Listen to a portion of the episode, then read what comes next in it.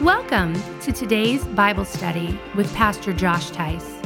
The next time you're in Las Vegas, we'd love to meet you in person at Southern Hills.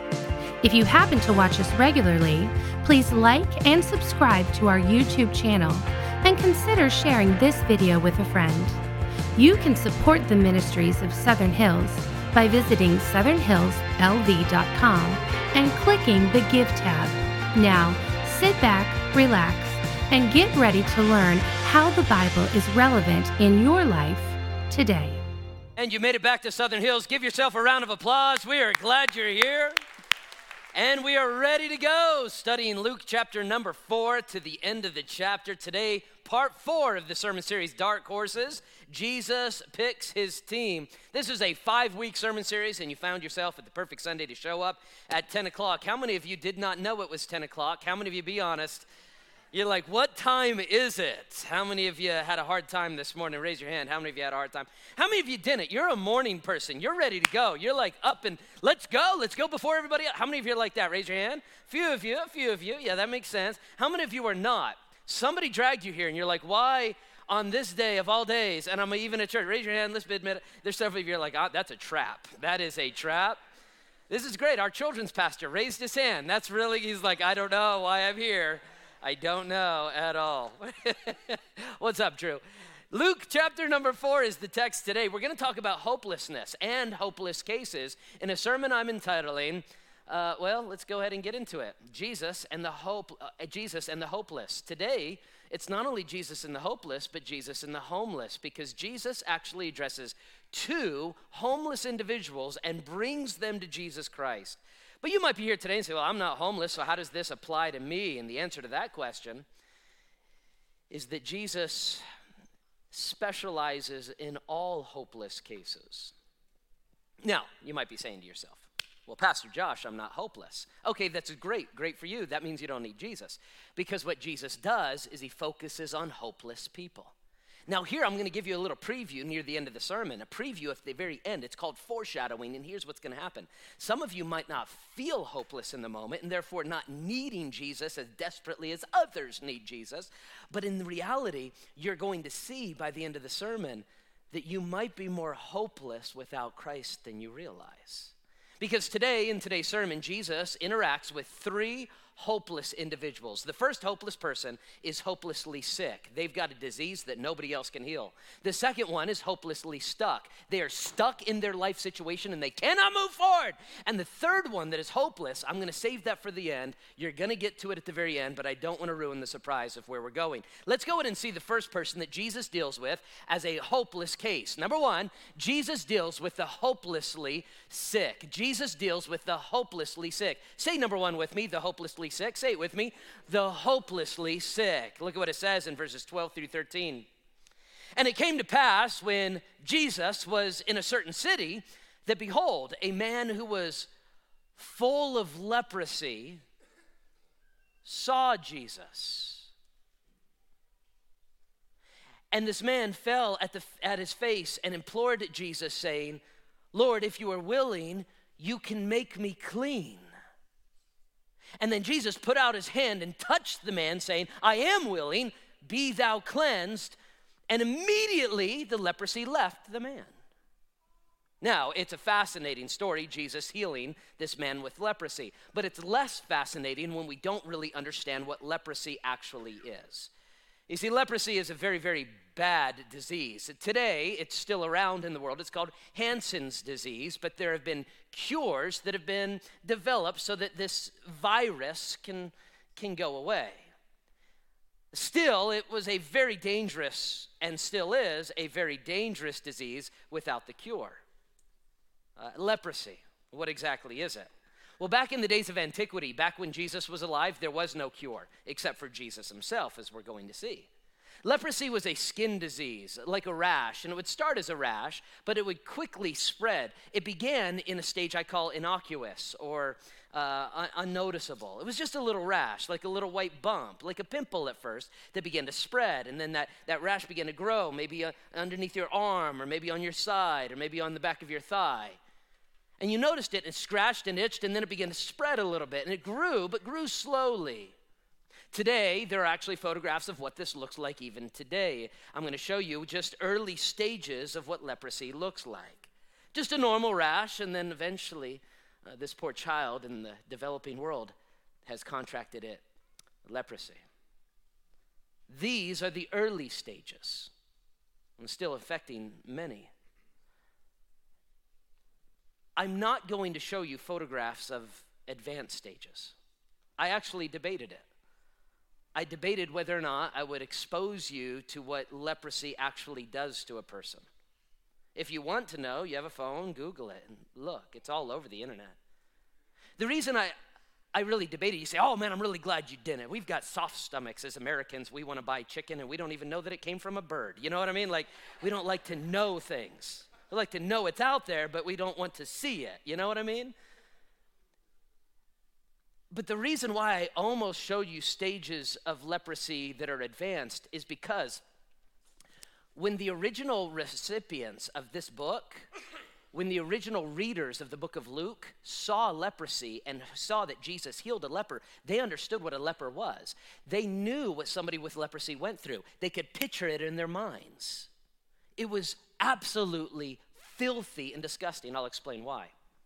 Because it was a skin disease, it began innocuous, like I said, very inconspicuous. You wouldn't know it was there. But then it very quickly advanced to what I call stage two, and that is um, putrid, reviled, disgusting. Here's why. Because once the disease got a hold of a per- certain part of your skin, the skin disease, it would start eating it. And the way it would eat it is it would begin to eat away at the flesh to the point where it began to rot on the human body. The same way a body decomposes when it's dead, your body, your skin begins to decompose, not only the skin, but into the tissue and into the muscle and into the cartilage of different parts of your body. So that you're walking around alive, but part of your body is dead. And so as it begins to decompose, you begin to stink. You begin to smell terrible. Everybody knew that you were coming. And in a day, in the days of antiquity, where hygiene was not what it is today, people could smell you coming before they saw you coming as a leper. And they knew it was a highly contagious disease.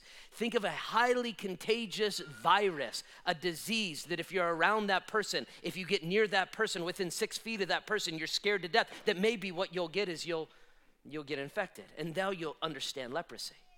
But now this disease not only grabs a hold of you, you go into that third stage, and we call that third stage, stage isolation.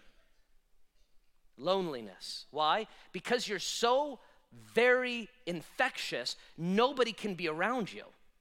Nobody wants to touch you. Nobody's going to be within six feet, let alone six yards, let alone six miles from you. They want you away.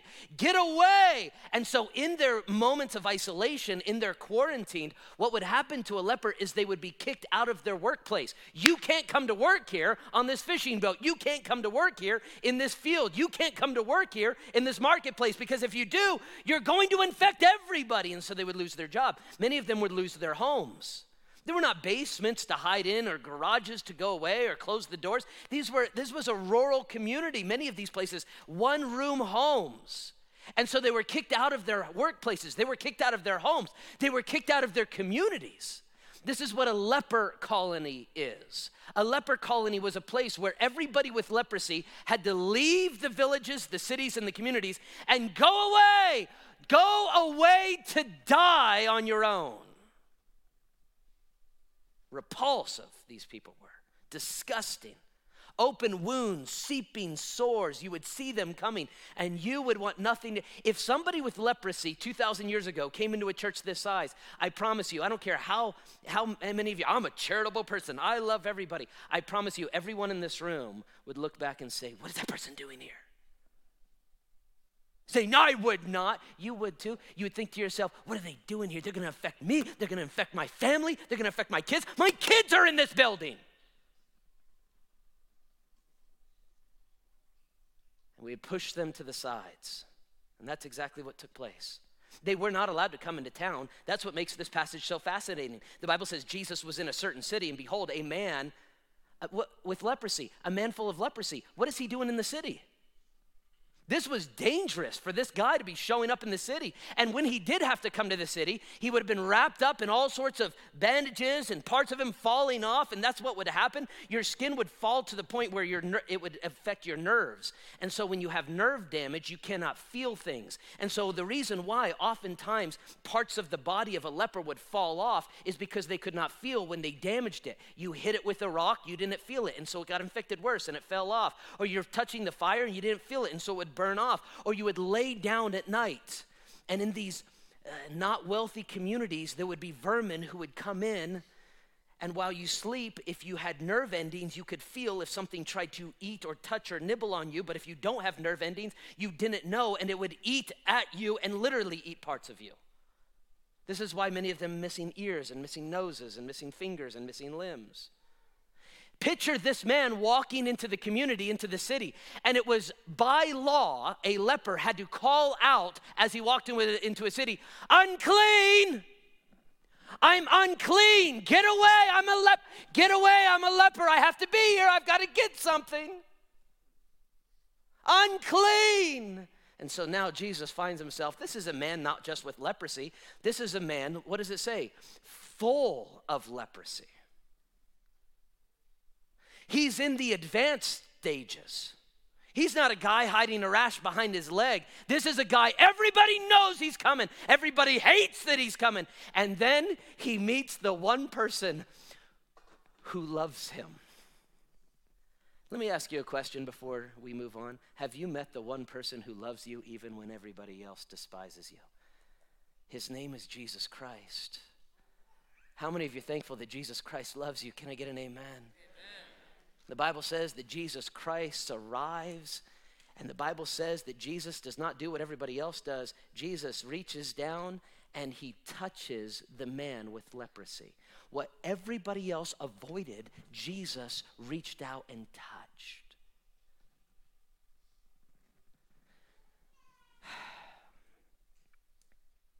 You say, well, that's nice for this guy. I'm glad Jesus healed him. What does that have to do with me? In the Bible, leprosy equals sin. Leprosy equals sin. Say it with me. Leprosy equals sin. Say it again, say it again. Leprosy equals sin. There was absolutely a man with real leprosy that Jesus really healed.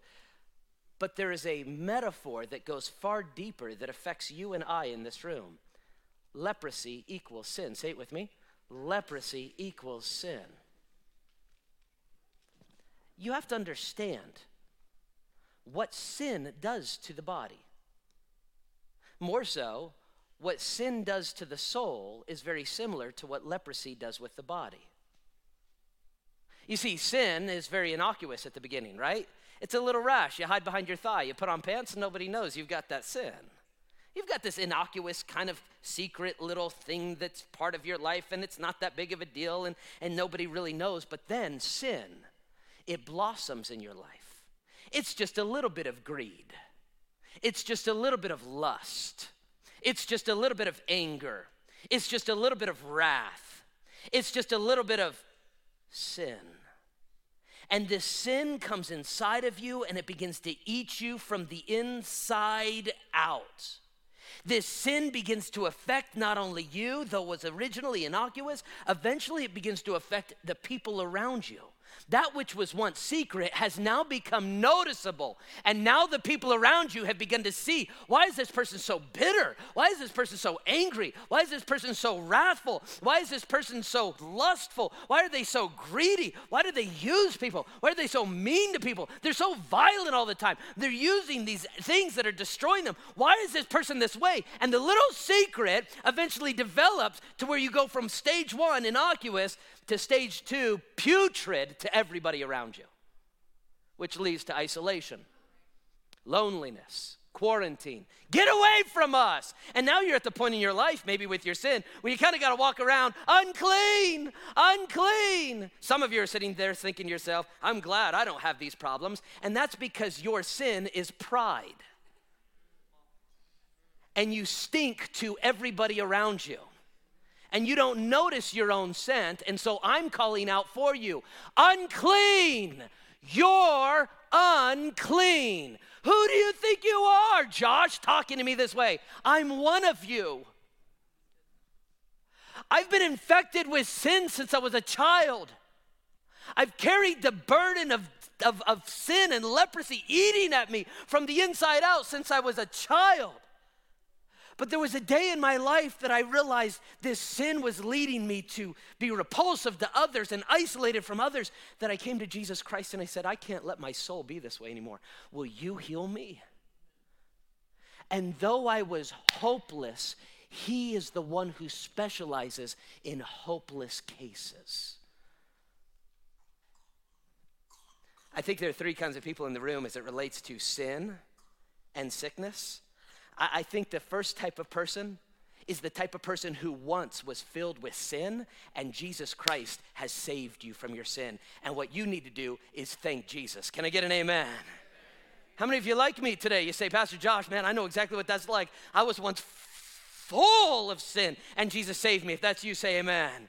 What you need to do is thank Jesus. Some of you, here's a second type of person. Some of you, you're just coming to the realization that you're filled with sin. You're just realizing now that your sin is not a joke before God. The same way we view leprosy is the way God views your sin. It is putrid to Him. He hates it. It smells terrible to Him because it's hurting you and it's hurting everybody around you. And He still loves you enough that He wants to reach down and touch you. And you're just realizing this. That is, you're waking up to the gospel truth that God loves you even in spite of your sin. And right now, you need to seek Jesus. Some of you need to thank Jesus for what He did. Some of you need to s- seek Jesus because of what you did. Friend, have you received Christ as your Savior? Jesus deals with hopeless cases. Number one, we talk about the hopelessly sick. Number two, let's talk about the hopelessly stuck. What is this hopelessly stuck person, Pastor Josh? Some of you might right now, you might be sitting there thinking, man, Josh, I, I wish I have a friend, Pastor. I wish I had, I wish my friend was here to hear that first part of the sermon. I mean, Pastor, I got to tell you, they are hopeless. My friend, my coworker, my neighbor, my relative. I got somebody, a roommate. Oh, my word, Pastor, I wish they were here because they are so hopelessly sick. They need Jesus. Great point. I'm glad you acknowledged that. Why didn't you bring them? No, but like really, like if you understand that you were hopelessly sick and Jesus saved you, now you have a friend who's hopelessly stuck and you're thinking to yourself, man, they should hear this. Why didn't you bring them? Why didn't you bring them? That's exactly what we see in this next story. Look, look, the story goes on. Now it happened on a certain day that as Jesus was teaching that there was Pharisees and teachers of the law sitting by. Note that, note that, Pharisees and scribes. We're going to come back to them in point number three. They're sitting by who had come out from the town of Galilee and Ju- Judea and Jerusalem spying on Jesus. They were all there kind of trying to keep an eye on Jesus. They were spying on Him, you know. And the power of the Lord was present to heal them. Notice this, the power of God was present to heal everybody. Everybody needs the healing of God. Let me say it again, let me say it again. Everybody needs the healing of God. For those sitting there thinking, that's true, a lot of people around here need the healing of God. Everybody needs the healing of God. Can I get an amen? Amen. And it's available, verse eighteen. Then behold, men brought on a bed a man who was paralyzed. The first person who is hopeless and homeless was so because of their leprosy. The second one who was hopeless and probably homeless was so because they were paralyzed. They were, we would today call it disabled. He could not walk. And the Bible said he had some friends that brought the paralyzed man whom sought to bring them before, to lay him before Jesus. Understand what it would have been like to be paralyzed in this day and age. Always a tragedy. Always a sad thing. Some of my dearest friends are permanently disabled. But imagine two thousand years ago in the days of antiquity, no wheelchair. no disability access to places, no social services. There was no social safety net. Do you understand? In the Roman Empire, there was no social safety net to take care of people who could not take care of themselves. By the way, aren't you thankful we live in a society that cares for those who cannot care for themselves? Can I get an amen? That's a good thing we live in a society that way. But not in this society. They were literally without hope. The only thing that this guy had, I love this, the only thing this guy had was four friends who were willing to do whatever it took to bring him to Jesus. Do you know anybody that's hopeless? Hopelessly stuck in their addiction? Hopelessly stuck? Hopelessly stuck in the abuse from the past? Hopelessly stuck? Hopelessly stuck in fear? Hopelessly stuck in stress? Hopelessly stuck in anxiety? Listen, my friend, I believe what's happening right now is God himself is putting on your heart the face or name of somebody you know that is hopelessly stuck. Here's my question. What are you willing to do to get them to Jesus?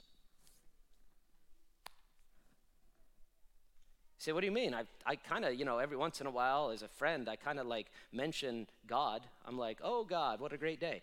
And and they should know. They should know from that, that Jesus Christ died upon the cross for their sins, was buried, rose from the grave, and offers salvation to everyone who freely receives it. All they have to do is call upon him right now and they'll be saved.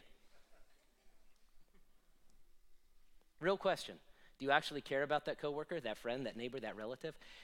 This is what this hopeless man, hopelessly stuck, Bible says in verse nineteen, and when they could not find how they might bring him in, see, Jesus was in a house teaching. The Gospel of Mark tells us that Jesus was in a house teaching, and the crowd was so big that by the time they brought their friend, and picture, they're picking him up like on a like a stretcher, and they're bringing him, and they can't get in the house. They're like, what are we going to do? The Bible says that they went into the tiling, uh, they went on top of the house to the tiling in the midst of Jesus. Uh, the Gospel of Mark says that they went on top of the house and they started breaking through the tiles and they started cracking through the roof itself. Imagine I'm in here teaching and I'm helping people, right? We're all studying the Bible and somebody starts breaking through the roof to get in. Can you imagine? That's what these people are doing. And they take the bed and they lower the bed down in front of Jesus and the whole place is stopping and watching. They were willing to do whatever it took to bring their friend to Jesus. Here's my question again. What are you willing to do? You say, but if I say something, I might be embarrassed. If you don't say something, they might go to hell. Bring them to church. If you don't know what to say, I'll say it. You know I do every Sunday. Talk to them about their faith. If, if you're a, an advanced Christian, share your faith. Tell them death, burial, resurrection of Jesus Christ. They can be saved. All you have to do to be saved is repent of your sin and receive Jesus, and you're born again. You're saved. That's it. That's all it takes. Now, notice what Jesus does. I love this because he specializes in hopeless cases. When Jesus saw their faith, he said to them, man, your sins are forgiven you. I love this. Guy comes down, Jesus looks around and says, man, rise up and walk. Is that what he says, yes or no? It's not what he says, not at first. What does he say? You know why he forgives his sins rather than healing him and making him walk? Is because Jesus knew what his real problem was. Do you know what your real problem is here today? Your real problem is not the physical thing that you're stressing out over. Your real problem, if you've never been born again, is the sins that are dragging you to hell. And it could be that God has allowed some of those problems in your life to draw you to a place of need where you're like, I need Jesus. And then Jesus is going to say, your sins are forgiven. By the way, I'll also heal you. Does it make sense? Could it be possible that in the in the in the life of some of your friends and coworkers, neighbors, relatives, that God has allowed some things in their life so that they They feel a little bit of a desperation and you're like, man, you want help with that? Our church can help with that. Come on in. And they're coming in thinking about their, their financial problem or their relationship problem, or they're thinking about their, their image problem, whatever it is, they're coming in and they're seeking help. And, and we come and say, hey, guess what? Jesus Christ can forgive all your sins if you repent and receive Christ. They'll be saved. They'll be saved. They'll be saved. Oh, friend, number one today, I love that Jesus specializes in the hopelessly sick. Number two, the hopelessly stuck. And number three, number three, here's the third one. I told you it's a surprise at the end. Jesus specializes in the hopelessly religious. Say the hopelessly religious. Say it with me. The hopelessly religious. Oh, this point's going to be fun to teach. Because some of you in this room are hopelessly sick. Some of you are hopelessly stuck. And some of you are hopelessly religious. And what's worse about you than the other two is they know there's a problem. You don't. You are so stuck on yourself. You say, why are you talking so blunt to us and compassionate to the others? Because exactly the way Jesus worked. Jesus was so compassionate to the sick and the stuck, but he spoke very bluntly to the religious. There's a third group of people here, not just the sick and the stuck. There was the hopelessly religious. Oh, some are so hopelessly religious, they don't even recognize the power of God when they see it. Look at what it says in verse twenty-one. The scribes and the Pharisees, there they are, these very religious people. The religious elite of the day, better than you. Better than you ever were. God, help you. I have a friend who watches from London, uh, from England, and he says, every time you talk about a snob, you use an English accent. I said, that's true. Yes, accurate. Yeah, there's a reason. There's a reason. The scribes and the Pharisees began to reason, saying, who is this who speaks blasphemies?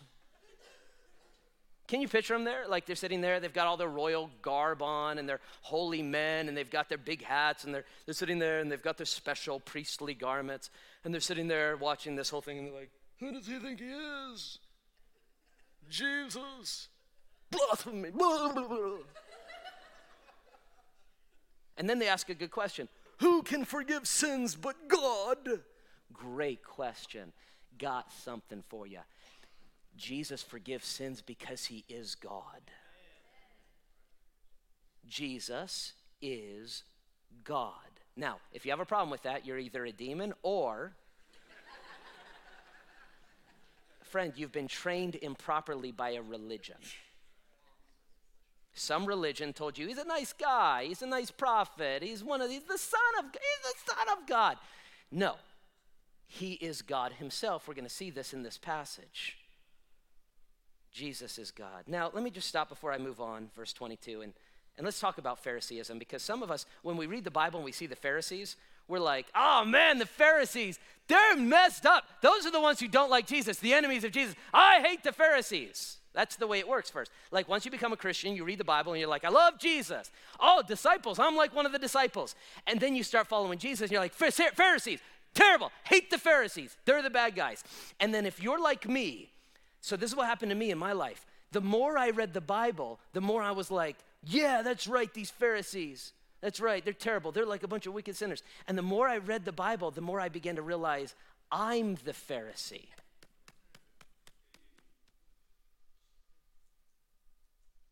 If you've been following Jesus and you haven't got to that point yet, you're watching online, you haven't got to the point where you realize you're the Pharisee, this might be your moment. It's a second coming to Jesus here. Marks of a Pharisee, let me give them to you. You say, what, what's, what's a Pharisee like? Here's marks of a Pharisee. Number one, preference equals doctrine. For a Pharisee, they prefer things a certain way. You dress a certain way, you talk a certain way, you say use the right words. You're around the right kind of people. And if you don't do all of their preferences, then you have disavowed the faith. So if you come from different religious backgrounds, for example, I'm about to I'm, I'm about to critique a lot of religious backgrounds here. Are you ready? All right, watch. This is when people get up and go. Here we go. If you, if I, I grew up very religious. If you grew up Roman Catholic, there's a preferences. Some of them have a preference of like the beads, right? The rosary. They prefer to remember their prayers by having beads. Nothing wrong with that. But their preferences become part of their doctrine for some. If you don't have the beads, you're not really praying. That's Phariseeism. That's your preference. That's not doctrine. It's not in the Bible. Does that make sense? I prefer to go into a dark room and talk to a creepy guy and confess all my sins to him. Okay? That's a preference that you enjoy, but it's not in the Bible. Preference doesn't equal doctrine. That make sense? Oh, ruffling some feathers. Here we go. All right. It's, it's not over. I'm about to come for you Baptists. Okay? All right. your Assembly of God, Church of Christ, Charismatic, Pentecostal, some of the preferences there is like uh, speaking in tongues, right? If you don't speak in tongues like I speak in tongues, then maybe you don't even know God. No, that's your preference, and you've equated it with doctrine. You've become a Pharisee. You've become a Pharisee. That's what's happening. The Bible doesn't say that everybody's speaking in tongues. In fact, Paul said quite the opposite. He said not everybody does. Some of you, when it comes to your worship style, right? You love to worship Jesus, and you're just out there. I'm, I, I'm very exuberant in my worship. I love to jump, and I put my hands up, and I'm singing to Jesus. But some of you are so exuberant in your worship, you look down upon others who don't jump around and hold their hands up. Some of you are so very calm in your worship, you're looking down on somebody who shouts out to God. Phariseeism. The Bible doesn't say anything about that as doctrine. That's your preference. Baptists, come on. Some of you like, uh, I got a couple of you out there like, okay, where are you going with this? Some of you prefer to dress up when you come to church, like really dress up, right? Like tuxedo would be like pretty good, right? And you not only prefer it, you believe that you you found a Bible verse, you've twisted it out of Scripture, and you've said things like, well, I just like to present my best to God, and most people don't. You're acting like a Pharisee. Dress up if you want, but don't hold your preference as doctrine. Music. I like this church pastor, but I gotta tell you, I like the church. I don't like, I'm, you know, with the drums, you know what I mean? The Bible says, thou shalt not have us to drum in thy church. Right? You're a Pharisee. I love you, I love you, because God loves Pharisees. Jesus does too. You're a Pharisee, you need to get over it. You got your preference, which is cool. You do you, bro, as they say. But you can't demand your preferences as doctrine. Bible versions. For years, for years, I, I literally believe there was only one Bible version for English-speaking people. It's fine if you have a Bible version you prefer, but to demand your Bible version upon everybody else when the Bible says nothing about it and then taking Bible passages out of context to twist it to your preference and call it doctrine, Phariseeism. It's Phariseeism. You're acting like the enemy of Jesus here. So number one, mark of a Pharisee, preference equals doctrine. Number two, number two, judgmental self-righteousness. The next step is that I'm better than everybody else. I understand that I'm a sinner, but my sins in comparison to yours are nothing. You're filthy. Disgusting people. This is where Christians are constantly, rightfully accused in our secular society. We love to look out, down our nose, point our fingers, look at your wicked ways. And the fact is, there's all sorts of sin in our own congregation, in our own lives. Judgmental, self-righteous, that's, that's exactly who the Pharisees were. Why? Because, well, you don't follow our preferences, and you don't follow everything that we do, and so judgmental self-righteousness. Third sign, mark of a Pharisee. Number three, hyper-separatism. Hyper-separatism means this. If you don't agree with me on my doctrine and self-righteousness, I'm done with you. I'm done with you. I act like you don't exist. Hyper-separatism. They will be sh- you will be shunned. By the way, some of you have experienced being shunned because you no longer go to Church of Christ. You no longer go to the Mormon Church. You no longer go to the Catholic Church. You've been shunned because of these other things. They separate. That's Phariseeism. It's Phariseeism. I, I'm not picking on anybody. That's why I'm picking on all faiths here. But we see this with the Amish, right? They've got very particular ways. They've catechized as doctrine. And if you don't follow, the family doesn't follow, they, what do they do? They shun. You're not allowed to be part of the family of the community anymore. It's Phariseeism, which leads to number four, mark of a Pharisee, fear of men. Because separation is so extreme, they're terrified of this judgmentalism and separation. So what happens with Pharisees is they become very secretive about their life, and they hide themselves so that nobody knows what they're really doing, constantly making sure that nobody around really knows what I believe and what I think and what I'm doing. Constant. It's very scary. The Bible says the fear of man is a trap. And that leads finally, mark of a Pharisee, number five, they rarely recognize the work of Jesus. They just can't see it anymore. They can see religion. They can see that religion versus that religion and your doctrine versus my doctrine. But when Jesus does something miraculous, it's really hard for them to see it. You say, well, Pastor, it sounds like these Pharisees are pretty um, hopeless. Correct. Absolutely. But guess what? I know somebody who, who specializes in hopeless cases. Isn't it beautiful that Jesus doesn't just love the sick and the stuck, but he also loves the religious? Can I get an amen? Look, this is what happens. I love this part of the story, verse twenty-two through twenty-six.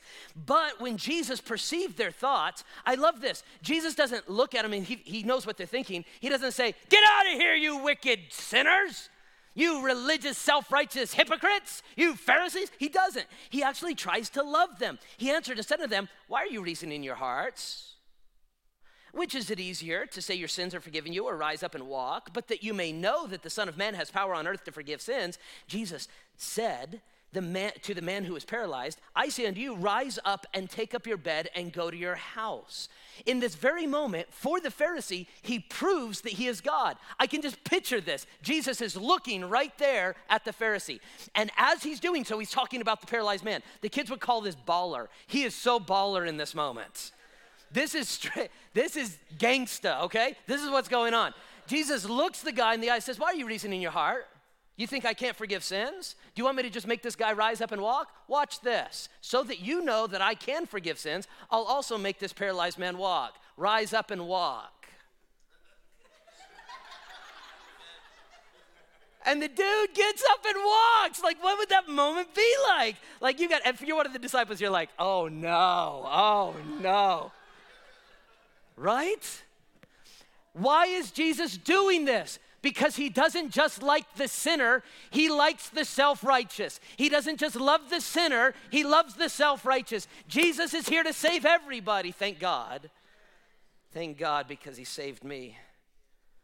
Verse twenty-five, immediately he rose up before them, took what, what had been lying on, and departed to his own house, glorifying God.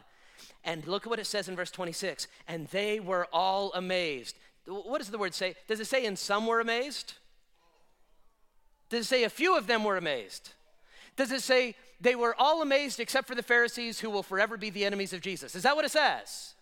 It says, they were all amazed, and they were all glorified God, and they were filled with a fear. And they said, we've seen a strange thing today. You want to see stranger things? Watch Jesus. Can I get an amen right there?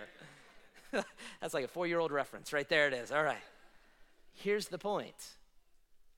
Jesus Christ does what? He saves even the Pharisee. I looked it up. Matthew, Mark, Luke have all the same story. And in all three gospel accounts, the Bible says all of them glorified God, which includes the Pharisees. I know we talk a lot about Jesus saving sinners and sick people and Jesus saving stuck people. And can I tell you this, friend? If you're if you're lucky enough to get woken up to the fact that you've been a religious hypocrite like I was, and sometimes still am, if you're lucky enough to wake up to the fact that you think yourself so better than everybody else, and and God, by his grace, is willing to reach down in love and mercy and touch you, man, you better be smart enough to receive that salvation, to receive that forgiveness and change your ways, because he specializes in hopeless cases, including yours. Let's bow in prayer. Father, I thank you. I thank you because so many years ago you were patient with me. I was so judgmental, so hypocritical, so wrong. My path was not the path of many. My path, though, was the path of self-righteousness.